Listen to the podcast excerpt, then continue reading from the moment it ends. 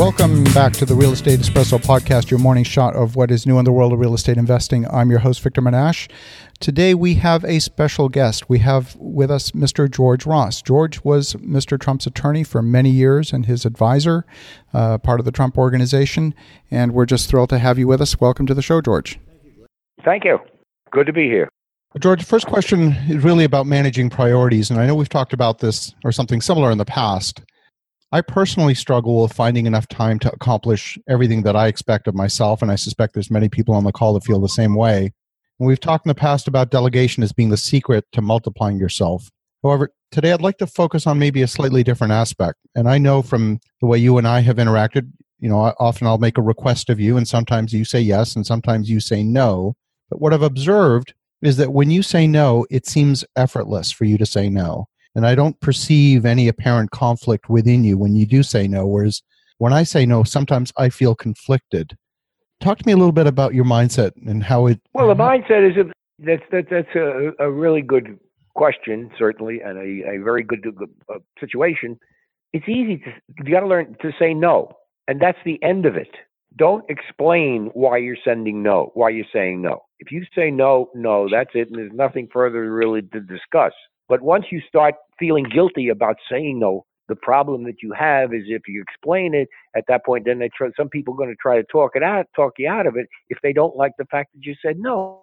So once once you say no, that's the end of it. You made a decision. You should make it fairly fairly quickly, and that's it. You live by it. You don't have to defend a no.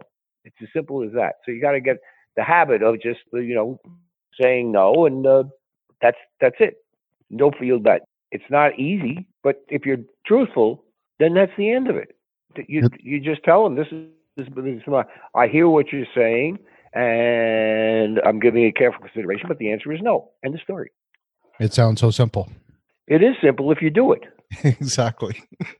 But you but you feel that when you say no, at that point the other person has the right to that, that you've done something wrong.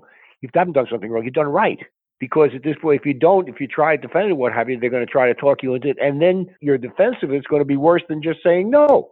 Yeah, that makes perfect sense. You don't have to give yeah, reason, so just you know end the conversation, and they respect you for it. So if you say you want me to, tell the, the truth is I've, exa- I've been listened listen to what you had to say or got involved, but the answer, my answer is no. I'm not going to do it, or I don't think it's right. But that's the end of the end of it. Get used to it. It'll save you a lot of time and effort, and certainly a lot of explanations. I love it.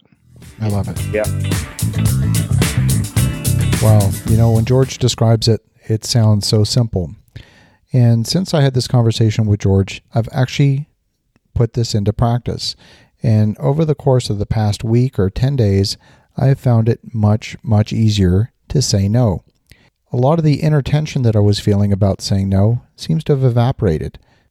I've said no on four different occasions in the past week, and a lot of the angst that I would have normally felt just wasn't there. And the fear that I had about disappointing somebody when I said no, that wasn't there either. And I didn't perceive that the person on the receiving end of the no thought anything less of me. They respected my answer and they said, oh, okay, it's a no. In fact, I've discovered that many times less is more. That's one of the reasons why I keep the episodes on the Real Estate Espresso podcast short. Most of them are under five minutes in length, and only the weekend edition are sometimes longer when I hold interviews that run a bit longer than just a few minutes. If you want an hour long podcast or if you want a two and a half hour podcast, by all means, there are other shows out there for you. That's not the Real Estate Espresso podcast. In about the time it takes you to make and consume your morning espresso, you get to hear what's the latest in the world of real estate investing. In the meantime, have a spectacular day, make some great things happen, and we'll talk to you again tomorrow.